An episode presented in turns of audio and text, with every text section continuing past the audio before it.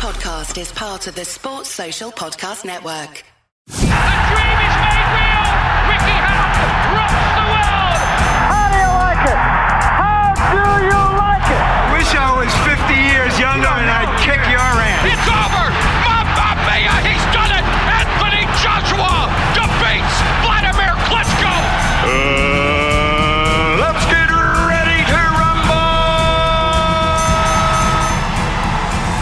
Welcome back, fight fans, to the Big Fight Reaction. This is your go to place to talk about and listen to our thoughts and opinions on Joshua Buatsi beating Craig Richards over the weekend, David Benavidez destroying David Lemieux, and all of the rest of the action from across Friday and Saturday just gone. Johnston, as always, it's a pleasure to be sitting down discussing this weekend's reaction show. And we've got to start at the top of the show with Joshua Buatsi and Craig Richards. That was our big fight preview. That was the main fight we wanted to discuss. What are your initial reactions to that performance from both Buatsi and Richards? Because I felt it was a really highly competitive fight. I really enjoyed it. It was really highly competitive and, and it, uh, really enjoyable. Um, I, I echo those thoughts. It was fascinating throughout, uh, and I thought Joshua, as we predicted, would be the fast starter and Craig Richards is a slow starter. I mean, they highlighted that right at the end of the fight that Craig Richards, for some reason, just starts slow. It's just in his DNA, I suppose.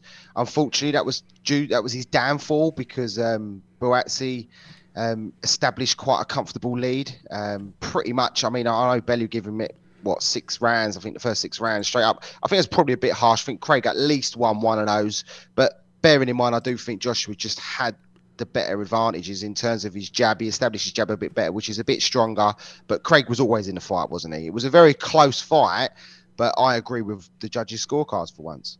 yeah, I do. And the, at the end of the fight, I, I said to my wife, I was watching it with, and I said, this is the 116, 112 card for me. I think, you know, Joshua Buatsi's Joshua Buatsi's won at least eight of the rounds here, in my opinion. And when the first card came out and he was 116, 112, I was like, yeah, I'm happy with that. And then the 115, 113 cards on the other two judges' scorecards, I think were quite reasonable. I got no objection to them cards whatsoever. They made it a little bit closer, only a tiny bit closer.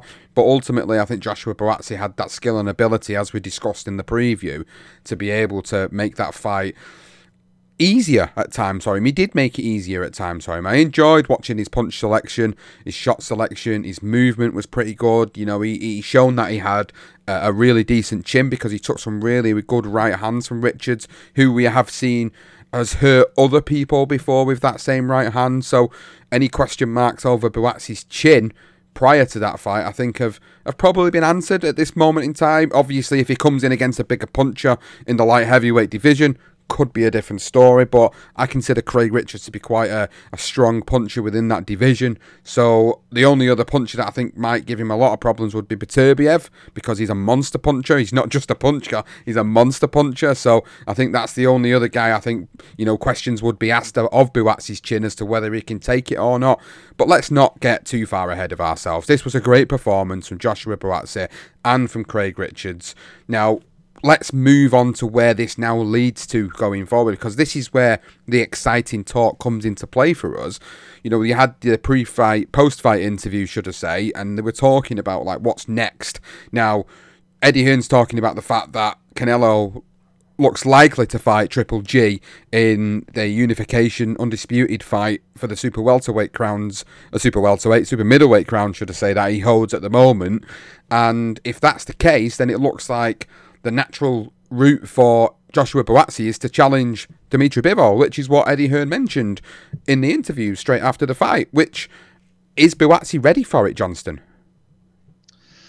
It's a good question. Um, no, I suppose people will look at the Craig Richards and Bivol fight and say, well, Richards gave him a, a relatively tough fight. Um, again, I don't believe it was necessarily Craig Richards that um, forced his way into that fight. I, I, for me, watching it back, Bivol just took his foot off the gas because he's that good. You know, he is that good, and the only other person in this division is Beterbiev. I mean, you got Ramirez and Smith. That's they're the two other guys, and obviously Smith Jr. as in Callum Smith and, and Joe Smith Jr. But honestly, I think it's a step too far. I think he still needs another domestic clash, and we have got so many fighters in in the light heavyweight division that could potentially derail um, Buatsi's career, and I think he needs those fights. And I mean, the one straight away that jumps out at me is Anthony Yarde. I don't see why they don't fight. You know, they're both sitting in around that top ten in, in many people's eyes for the light heavy in the light heavyweight division. And I think they need to fight each other at this point. This is the perfect time for Anthony Yarde and Joshua Buatsi. I don't I don't agree with what people's views were on design where they sort of mentioned that this is the number one and two. I still don't believe that because I think Anthony Yarde definitely has a huge say in it. And and for me, I mean Craig Richards, I think um, I hate to say it, but Tony Bellew made a great shot with Craig Richards taking on Lyndon Arthur. I think that's another good fight for for for Craig. But there are names out there. I mean, Callum Johnson's another one as well. But for me, I would love to see Buatsi Yarde and then the winner at an eliminator uh, I know, obviously, we've got some problems with the promotional side of things where will have will, will Frank Warren and will Eddie work together, and what what what what sort of show would it be on? But look, they've had discussions, didn't they? I mean, Frank Warren came out publicly and said they need to start working together. They need to work together and get that fight on because I think the winner of that really deserves his shot after that. I don't think Buatsi's ready, and I think um, he, he's going to fall short if he fought Bivol next. It's a good point. Very well made points, very valid points indeed. And I wonder, you know, what people do think of, of, of that sort of route that you're suggesting. I think that's a good route for him to go down. And I think it would be the perfect time for him to fight Anthony Yarde. They're talking about Anthony Yarde fighting the winner of Beterbiev versus Joe Smith Jr. That seems to be the direction that Warren's taking Anthony Yarde. But why wouldn't you want to take Buatsi versus Yarde as a huge domestic clash? Yes, there, are promotional issues attached to it, of course, but you know they managed to make Dillian Whyte and and Tyson Fury work, so why would they not try to make something like this work? It'd be a case of they could go to purse bids if they need to, and Matchroom and Queensberry will, will bid for it, and whoever gets it gets it. Very much like Fury versus Whyte, whoever goes for it and, and puts the highest bid in could go for it. But it, again, it's it's because of the routes that they're looking to take. Eddie Hearn's trying to steer him towards WBA title, and Frank Warren's trying to steer Yarde to WBO title. So, po- politics being politics, I think that's probably more logical that that's the route that they're, they're all going to take. But for us as as fans, we would rather see these two get it on now, Buatsi versus Yarde. I think from a promotional aspect, they'd rather see whether their men, their fighters, could get their respective titles before they're making it a bigger fight. I, I understand that's that. That's where we got problems. That's that's, that's the problems, though, shown. That's where we always fall apart with that, where we're trying to wait for someone to have a belt because that one will earn more money than the other. If they, at this moment in time, they are very close to each other. It's a 50-50 fight. It should be 50-50 down the middle. There's a big argument for either fighter to win this fight just get the fight on, and then they can win a title, and then they can have a rematch. I don't see what the big deal is in having rematches, Sean. I mean, I, I think you, what you're going to have is you're going to have both of them lose, and then that fight all of a sudden isn't really worth much. It's not worth as much as it would be now. I don't yeah. get it. Yeah, yeah, that, that that's a good point as well. It's a well, it's a well made point again because I'd like to see it now personally, but. I honestly think, like you just interjected there and mentioned, why can't they do that? You're right. Like it's logical that they'll just do what they want to do to try and get their titles. And I mean, we did our boxing promoters episode for our patrons of the podcast, a patron only episode that, that has gone out there. And in that episode, we were talking about the fact that Queensberry Promotions, Frank Warren, technically only has one world champion across all his fighters, and that is Tyson Fury. And that is only if he remains as champion and continues to fight. If he decides to completely retire and that gets officially announced, Frank Warren's going to have no champions. So Frank Warren's going to want to try and get himself a champion in his stable, and that you know him pushing forward, Anthony Yarde pushing forward for a fight for the WBO, whoever that may be against, that might be the route they want to go down rather than taking this fight. But we'll see. We'll see how it pans out. But let's not forget about Craig, as you just mentioned a great fight. Craig Richards, Lyndon Arthur. I think both of these guys, you know, need a, a really good fight to bounce them back to put them right in the picture because you think about Lyndon Arthur beating Anthony Yarde in the first fight, Anthony Yarde getting revenge in the rematch. Now that's left Lyndon Arthur out in the cold a little bit because he seemingly looked like he was pushing on for the verge of a world title shot. This fight between Richards and Arthur would be a great addition to to a card stacked with with many great fights. I think They might even put it a, as a headline event. I think it's more likely to be a, a, a, sort of chief support fight the way I see it. But I think it's a great fight for both of them, and I think both of them at this point of their careers, they need that fight. The alternative is like Callum Johnson as well. You know, Callum Johnson's like one of the most inactive fighters for various reasons out, outside of the ring as to why he's not fighting. You know, fights are not happening. He's not getting the, the opportunities he needs. He's he's cracking on as well. And forgetting he's cracking on in age. So Richards versus Johnson. Maybe you know you could have Richards versus Smith or Yarde versus Smith or uh, you could even look at all the other fights that are out there. Callum Smith is another name that's now been thrown into the mix that we've not really sort of focused on because, you know, he's predominantly been at super middleweight. So where does he fit into this picture? Does he get an opportunity because of his previously elevated status as a champion? Yeah, I, I, mean, just just going back to what you're saying there with Lyndon Arthur and a Craig Richards fight, that would be a chief support for me for Yarde Buatsi. I mean, you could have you could have a great night. It would be a fantastic night at the O2. In my head, that's what I can see. But yeah, Callum Smith and Callum Johnson. Um, I mean, I mean, if anything, they're two fellas you could stick. I mean, you could have an amazing light heavyweight night. You know, they, you know, Frank and Eddie can be walking to the bank earning a, a, a shitload of money. I know they have to produce you know, you can't stick them all on one show, but definitely have like Arthur and Richards uh, as a chief support to a Yarde Buatsi fight. What what a great card that is! Just them two fights alone. You know what I mean? And they can earn a lot of money from that. But yeah, Callum Smith. I mean, Gilberto Ramirez. I know Ramirez is is targeting Bivol because he wants Bivol, but I mean Ramirez Smith. You know that that's a potential yep. for a good fight. That I could see that happening. I don't see why not. And then you got Smith Jr. Everyone sort of we sort of are suggesting that Beterbiev beats Smith Jr. I, I, think he probably does, but I am not going to discredit Smith Jr. He is one of my favourite fighters. I, have said it many times, and he has the ability to beat Beterbiev. But I mean, it's so we've got so many names. I mean, yeah, Jean, I mean, Jean Pascal went and won the weekend. Yep. Shock win, but he got the win. He's put himself back in there as a name. You know, so someone could potentially be looking at Jean Pascal, you know, with bringing him over here, or you know, and, and, that could be a perfect fight for like a Callum Smith. Um, Callum Smith surely should be looking at probably the loser or even the winner of Beterbiev Smith because he is ranked highly. So I suppose those guys, sort of the top four, top five fighters, are out on their own because in the rest you've got your Pascals, you've got your Browns, your Buatsis, your Barreras, Yarde, Richards, sort of they should all be competing against each other for the right to fight one of those. In those top four, top five, I mean, we've got Smith Jr. and we've got Beterbiev, which is great. Why not have a Callum Smith and a Ramirez, and then Bivol, you know, picks up one of the winners from there to unify a title in this division.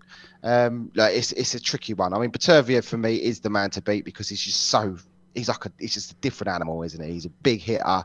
He's a great fighter to watch because you know what to expect from him. So a lot of people will probably targeting Bivol because he isn't that much of a bigger puncher, but we've seen that he can hit and he can box against Canelo. So there's, there's an argument for both fighters there to be the top two of the division. But Callum Smith, it's a tricky one. Where does he go? He's sort of in those. I think Ramirez for me, Sean. Well, I'm going to say this: the light heavyweight division is very exciting at the moment, both domestically and internationally. Light heavyweight division for me at the moment is is is really it's it's whetted my appetite for the fights that we could potentially see. And a lot of it is obviously yeah. fantasizing from our side as fans wanting to see these great fights. But the names that you fire off there, they're all high quality names, either champions, former champions, title contenders.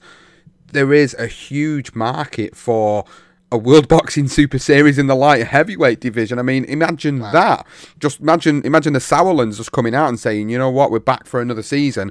We're going to have the light heavyweight tournament this time round, and we're going to have these names in it. Imagine that, an, an eight-man tournament. Uh, that would be amazing in the light heavyweight division. And again, just, it's just me getting a little bit overexcited about the prospects of something like that. But I'm just making the point of the light heavyweight division being a, a really go-to division at this moment in time with the quality, especially us as UK fight fans. We've got a lot of quality there you know that could that could potentially be world champions going forward. So it is exciting as well from that perspective. But overall, as a division, it's, it's quite an exciting division at the moment. So you know I've really I really enjoyed seeing the fights that we've seen so far and, and the potential fights that are that are going to happen over the next eighteen months to two years. So that was our headline event then, Johnston, for the big fight preview. But before we talk about that undercard, I want to switch straight over to the USA. And we mentioned about David Benavidez being sort of the natural challenger to Canelo Alvarez, and we said he needed a, a decent name on his record, a, a, more than decent name on his record. And David Lemieux was the man who he fought over the weekend, and he absolutely bludgeoned him. He absolutely dominated David Lemieux. We knew David Lemieux was a little bit past his best, but he was still at that level where you know, if you take a victory in emphatic fashion over him, it makes a statement. And to me, he made a really big statement beating him in that fashion. Whether you think he's over the hill or not, that just solidifies my thoughts and feelings on Benavidez as the sort of the natural selection to, to fight Canelo Alvarez. I know it looks like he's fighting Triple G, and obviously the money is going to be in that particular fight, but David Benavidez for me is, is the natural successor to, to the super middleweight division. Should Canelo Alvarez stick around, move up, move down, whatever, but surely at some point Benavidez has got to get a title shot. He does. He does. I mean, he absolutely demolished poor Lemieux. Lemieux looked so small, didn't he? And and I'm telling you now, Benavidez was easily light heavyweight. And I, I we talking about how how great the light heavyweight division is at the moment. I mean, Benavidez is only 25 years of age. He will become a light heavyweight for sure. I'm almost certain of it. He's just such a big guy. I think that's the one thing about David Benavidez is for me when I watch him, you know, when he does phrase combinations, it is effortless and he does look great. And I get the hype around it, but for me, I still uh, it's, it's more of his imposing size and his imposing figure as a super middleweight, a bit like what Callum Smith was like, where he was just bigger than the rest, and therefore, you know, you find that fighters don't really have much of a chance. So I can understand where people look at that Saul Canelo Alvarez fight and they think that Benavidez is just going to be too big and too strong because obviously Bivol showed that. But Benavidez for me isn't as good as a Bivol technically and I don't think he's as strong as him either. So it's interesting. I mean, he's 25 years of age. I think for me, Benavidez, after he absolutely wiped the floor with Paul Lemieux, and I thought it was going to be over in the first round, to be fair. I think even the commentator got a little bit too excited, didn't he? And he was screaming, saying, It's yeah. over, it's over, and it wasn't. The referee was just stopping it uh, for the end of the round. But Benavidez and Caleb Plant, Plant I mean, Plant, uh, he lost to Canelo. Um, it's still a way in for him. And I think for me, the next stepping stone for someone like Benavidez is to take on a Caleb Plant. I know him and Andre would be a good fight, but it just doesn't seem like that's ever going to happen. Whether they're friends or not, I don't know. You do find that along the way that that, that tends to be a reason. Um, so I think that's probably not going to happen anytime soon. And then obviously it's like they're all waiting out for the Canelo fight. It's almost yeah. as if you know Canelo does run the roost in this division. He's cleaned it up, and um, it's a matter for him now to fight Golovkin, which it looks like is going to happen, which therefore means that guys like Benavidez and Andrade are just going to have to bide their time. They're not going to fight each other. So, yeah, Benavidez Plant makes a, a, a great, realistic fight.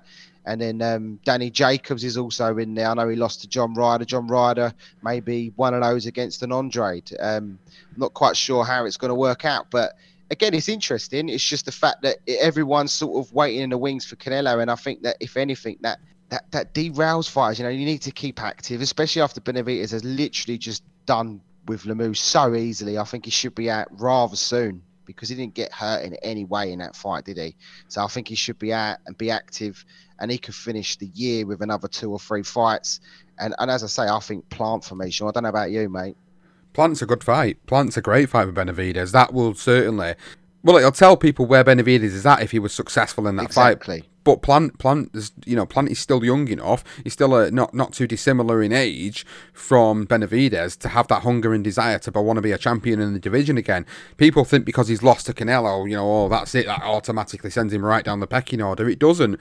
Outside of Canelo in the super middleweight division, the natural fighters are Benavidez and Caleb Plant. They, they are the two fighters for me in that division that stand out.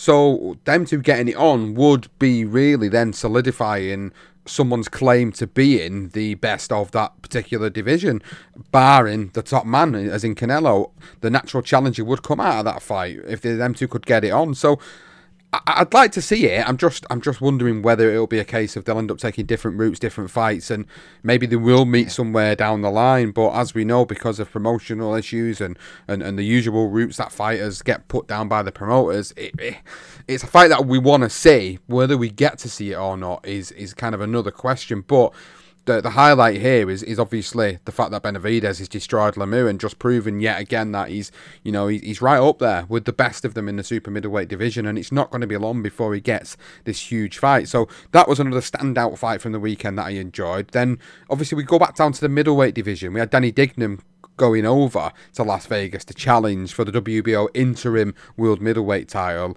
against Janibek. I'm only going to pronounce him as Janibek because I can never get his surname right. But Janibek destroyed him. Absolutely destroyed him in two rounds. And fair play to Dignum. He's shown that he's definitely not at that level. And Janibek is, is definitely a force in the middleweight division. And I think, you know, we talk about fighters in certain divisions being natural successors to people.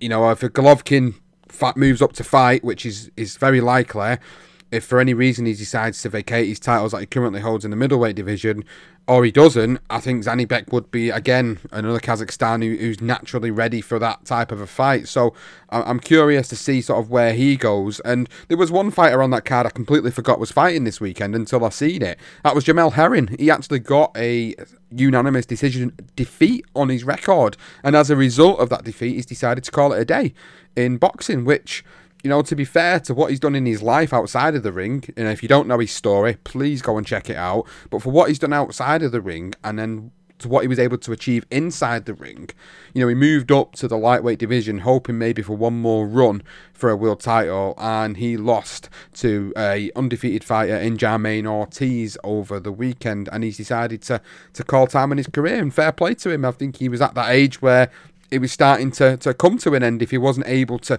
progress on in the lightweight division. And I think he's he's realised that he's you know he's that's it for him. He wants to spend time with his family.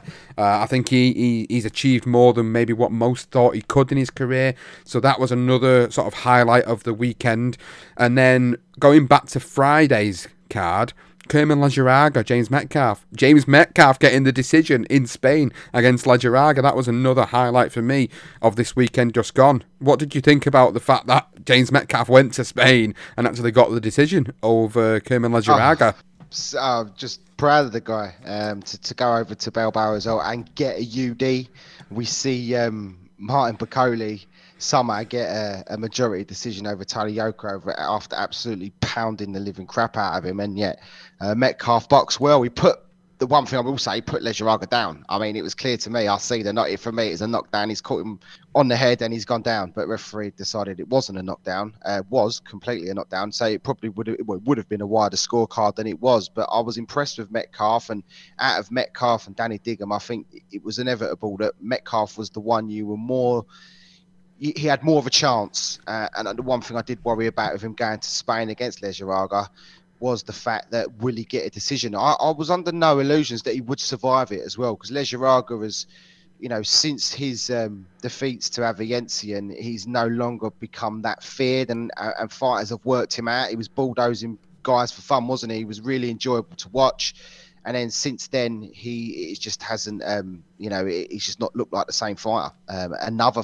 david Avanesyan does that to guys i mean i think he's sort of done it to josh kelly done it yep. to lejarraga and james metcalf he, he took advantage of that he fought superbly well i've got to give him his dues he was tremendous um, i really really really pleased for him and to go to spain and get it. I mean, we said it would make or break fighters for, for poor Danny Dignum, who got absolutely brutalized in two rounds. I'm not quite sure what you learned from that because he was down in the first. It was just almost. I suppose what does what does he take from it? It's tough. Um, I mean, that's one thing I pointed out. You're going to learn more in these defeats or wins than anything. Uh, I think Metcalf took a lot more from the Lejarraga win than what poor Danny Dignum did in his fight. But you know, two guys having the bollocks to go overseas and challenge these guys, and look, Metcalf is, is reaping the rewards now. Yeah, absolutely. Well, James Moorcroft was on that card in Spain as well, and he fa- faced a fellow undefeated fighter or a, fellow fighter at a similar level in John Miguez, and he, he got stopped as well in his fight, which was a shame for him. Uh, Rhiannon Dixon, uh, also a fighter from the UK, trained under Anthony Crolla. She got the victory on that particular card as well. And I wanted to sort of flip it back to the Buatsi Richards card because obviously we had the opportunity to watch quite a few of them fights on the card, and, and there was a few talking points that I wanted to sort of bring back into this conversation regarding this weekend. And the first one was Alen Babic and Adam Balski, and what was a a torrid, a torrid, brutal affair, and it just, again, it solidified my opinion in my mind that Alen Babic is shit, and I don't think he is is going anywhere in this sport, and I'll be very surprised if he was able to win a world title, even in this Bridgerweight division that we've talked about and is now in play. He wants Oscar Rivas now. I think he got pretty bloody lucky in this fight, and to be honest, I didn't enjoy watching him. People enjoy that sort of all action style. Don't get me wrong, I've, I've watched many fighters, and we've watched many fighters throughout history that, that we've enjoyed watching have an all action style, but there was just no technique from him. He was just trying to bulldoze his way through Balski, who weren't having any of it, and he got put down on his ass in the first round. Then Balski was deducted one point for throwing a punch after the bell in the ninth, which literally nearly knocked Babic out. And I was honestly surprised he even was able to weather the storm in the tenth round after that. But I hate to be so overly critical of fighters sometimes because these guys have got the bollocks to go in the ring and do this for a living. But I just they hype him up so much, like he's the next best thing. Like he's you know, he's gonna be the next best thing since sliced bread. That that old cliche saying, but he's shit. I can't I can't help but say he's shit. He hasn't got the technique. He's you know, if he becomes a champion, it will be because the people around him are also very poor. And that's exactly right. I mean, I mean, don't get me wrong. Babic and uh, Balski, they they produced the war, I suppose. It was well, it was. It was quite brutal at times when you was watching it. And that when Balski did catch him after the bell, that was literally the. He might as well just hung his chin out there and said, "Go on, just smash me one right on my chin." And he staggered back to his corner and he was staggering around in that last round at one point. And it looked like for me I thought Balski should have gone for the kill. He had a point deducted. He was losing the fight even though they did put him down in the first round. I thought he should have just put the pressure on because Babic looked in all sorts of trouble. But then be you know let's be fair to him. He managed to to recover sort of halfway through that last round and then he caught Balski again. So you know it's entertaining in terms of you know the, the, level of the the power in their shots you know they're they're really loading up on each other and trying to knock each other out. But as you say in terms of skill there was there's, there's no skill involved in it at all. It's almost like a street fight. And and Babic is one of he, he, is that type of guy. Like the people I heard of the commentary sort of saying that's how he trains you know he just trains like that. But you know if you're in his corner you must be pulling your hair out. Well obviously not his hair because he ain't got any but they must be like I mean, what do you do with this guy? He just wants to fight. That's all he wants to do. And in, in, inevitably, you know what's going to happen. As, as you've rightly pointed out there, Sean, he's going to come a cropper. And someone a bit bigger and a bit stronger than Balski is going to literally wipe the floor with him very, very quickly. Um, and as you say, unless they continually direct him in the right way and, and manage to, I don't know, fight a lot of other fighters like Balski into a position where he can win a world title, bridge weight, then maybe that's his only route. But I still, yeah, um, there's no way this guy's going to be world champion. He ain't going to do it at bridge weight. He's not going to do it at light heavy or cruiserweight or or every weight. He's not going to do it in any other weight. Seriously, he's just a fun guy to watch.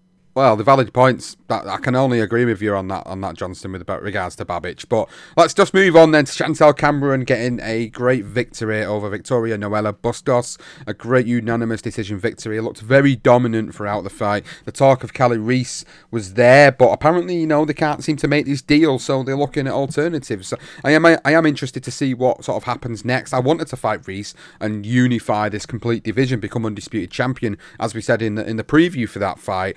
I think she either takes the Reis fight or Reis takes the Cameron fight, or you know she looks at the alternatives of, of, of, bigger fights. And I know you mentioned about her moving up to 147, fighting Jessica McCaskill would be you know would be a great fight for Chantel Cameron as well. So I am excited to see where she goes. But it was another great performance. I think again she just doesn't get out of second gear, and it's only when she's in them and big fights that we've seen her in so far where she really does turn it on and that's why many people are of the opinion that she's going to be you know the natural successor to, to sort of Katie Taylor in terms of that level of, of support and, and what she's doing for transcending the sport of boxing. So great performance from her, a great performance from Ellie Scotney as well to get a unanimous decision over Maria Cecilia Roman. You know, in her fifth fight, she stepped up a level and she looked great doing it, and it was another good, enjoyable fight to watch.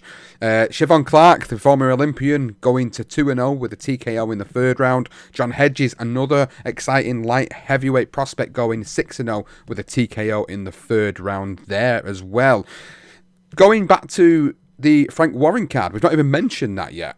Brad Foster losing against Baluta in that in that fight. I was very surprised to see Brad Foster lose. I, I honestly thought he would actually go forward and, and, and get that victory, but he just didn't seem to be himself. He didn't he didn't look great. He, he didn't seem to, to box that well in that fight. And, you know, he's now lost the opportunity to win the WBC International Super Bantamweight title. And that was where I thought Brad was going to go forward. But unfortunately, it didn't work out for him. But then you look on the undercard of that fight as well, and a fellow super bantamweight, Andrew Cain, got a great victory to go 10 0 to win the WBC International Silver Super Bantamweight title. So, you know, that kind of sort of could be a, a match quite not too far down the line between these two. Brad Foster's picked up another defeat on his record now. Andrew Cain's gone 10 0. Surely a bit of matchmaking tells you that maybe that could be a good fight for them two next. I think so. I think that's exactly it, isn't it? I mean, they're on the same card. I, I, obviously, Frank would have would have felt that Foster would have come through his fight. He hasn't, uh, so that that would be, you know, the, the right call really. Uh, Andrew Cain um, fighting Foster next. Um, yeah, I, I mean, it, it's, it's, you tend to find that when they when with Frank Cards when he sort of sticks them on the under undercard, he does you know in the same weight. There is a an idea there for him um, to, to, match him up, and obviously, as I say, Brad Foster would have wanted to have moved on from someone like a Cain, but look, I think it makes perfect sense, mate. Um, you know, it's it's not a hugely stacked division uh, domestically. I mean, Jason Cunningham's in there, isn't he? Uh, Marc Leach and people like that, but. Um, I think uh, I think that makes sense in house fight, isn't it? It'd be it'd be another Friday night fight down at York Hall. But I'm re- I'm with you though with Foster. I, I, I caught the fight the next day and uh, on the Saturday, sort of actually no, it's on a Sunday afternoon, and yeah, I just wasn't impressed with him. I, I don't know what was wrong with him. Um, he didn't seem himself, and he got caught out really. Um, so yeah, bit of a shame for him. But um, yeah, I, it it wasn't. That was the only fight I did see. I didn't see Andrew Cain's fight. It was difficult to maintain sort of catch out of all these fights. But yeah, the, the what that was the one fight I did see. But I'm with you. He was seemed a bit flat, and he didn't seem himself. And obviously, I don't know. Maybe he hasn't come out and said anything. He's taken a defeat like a man, like he should do. So um, yeah, we'll we'll see where he goes from there. But I think the the uh, immediate shout is um, definitely a Cain fight. So the two Frankham brothers, Charles and Joshua, got victories on that card. Raven Chapman, Mickey Burke Jr., Adnan Mohammed, and Sean Noakes all got victories on that card. Just finishing off, then something you alluded to a little bit earlier about Jean Pascal getting that victory over the undefeated Fanlong Meng. That was a little bit of an upset, weren't it? Because we expected Fanlong Meng maybe to come through Jean Pascal. You know, given Pascal for me, he's way past his best, but he's still got enough in the tank to be able to get a victory over an undefeated fighter. So fair play to Pascal getting that victory over the weekend. That, like you said earlier about the light heavyweight conversation, that sort of puts him out there as a potential opponent for some of these guys that are really looking to move forward for a world title shot. You know, the like you said, the likes of the Yardes, the Buatsis, the Richards, the Arthurs, the Callum Smith, the Callum Johnson. You know, these are the types of fights that these guys should be looking at in the interim if they can't get a shot at a world title. So, you know, great name. It's a great name on his record for any of them fighters, I think, if they could do that. So that was the other fight that we wanted to mention from the weekend. And that is it for this big fight reaction show. I haven't got any more thoughts, feelings, and opinions for for this episode. It's been an enjoyable weekend. I've enjoyed the light heavyweight division in general over the past six to twelve months, and it just looks like it's going from strength to strength. And Joshua Buatsi for us, he answered a lot of questions, and it just proves that you know he needs these step ups and he needs them quick and he needs to be moving on quick in his career not maybe to the world title shot straight away the Yarde fight is the ideal fight for us but let's just see what happens and how it gets presented to them. It probably will end up being Bivol. It wouldn't surprise me. Obviously, with Eddie Hearn having both of them, it's an easy fight to make in house, as you mentioned about Frank Warren and his fighters. So let's just see what happens. But that's my thoughts, feelings, and opinions. Anything more from you, Johnston, before we wrap it up? Oh, just just thinking about Jean Pascal there, I can see him uh, taking on uh, Sullivan Barrera. Actually, I think Sullivan was he forty, um, Pascal thirty nine. I think you'll have the two old boys having a go at each other. I think that'll probably be his next fight. But yeah, just great win for him. Um, and it was a good outside bet. But I believe the odds. Uh, someone sent me something, and the odds were really against him. Um, so it was definitely if you put money on Jean Pascal, then uh, you definitely was laughing all the way to the bank. To be quite honest with you, because uh, that would have been a nice little uh, earner for you. And then I just just to mention Robbie Davies Jr. as we suspected to be a close fight. It was a close fight, wasn't it? It was probably a bit fortunate to get that split decision. Um, so yeah, we did mention where does Robbie Davies Jr. go, and I think we're pretty much on them same lines. It's, it's where do you go? Um, I mean, they're trying to push him on, but let's be honest, he's he's nowhere near close enough to anywhere any new any world title. I think they're going to be fight for another interim against someone. But I'm sure he was very disappointed with his performance after. And to be fair, when he watches his back, I think he probably will be, and he should be. Uh, so that was my only last thoughts, really. Well, that's it then. Got no other thoughts, feelings, and opinions for this episode. We are back with a big fight preview for Gervonta Davis versus Rolly Romero this coming weekend. Spike O'Sullivan challenges Erislandy Lara also for a middleweight title this coming weekend. Please do check that out as well. Also, check out some of our lockdown archive interviews. The most recent one with Mike Goodall, Lord of the Rings, as I call him, is now available to listen to. Please go and check that out. A great interview with Mike during the lockdown period. And that's it, fight fans. A final thank you to our patrons of the podcast as well. You guys keep supporting us and keep providing us that financial income to be able to com- keep going forward with this podcast. So thank you so much, as always, to you guys. And that's it, fight fans. You know where to find us at BTR. Boxing Pod on Twitter, Facebook, Instagram, and YouTube. We'll see ya for the big fight preview Davis versus Romero.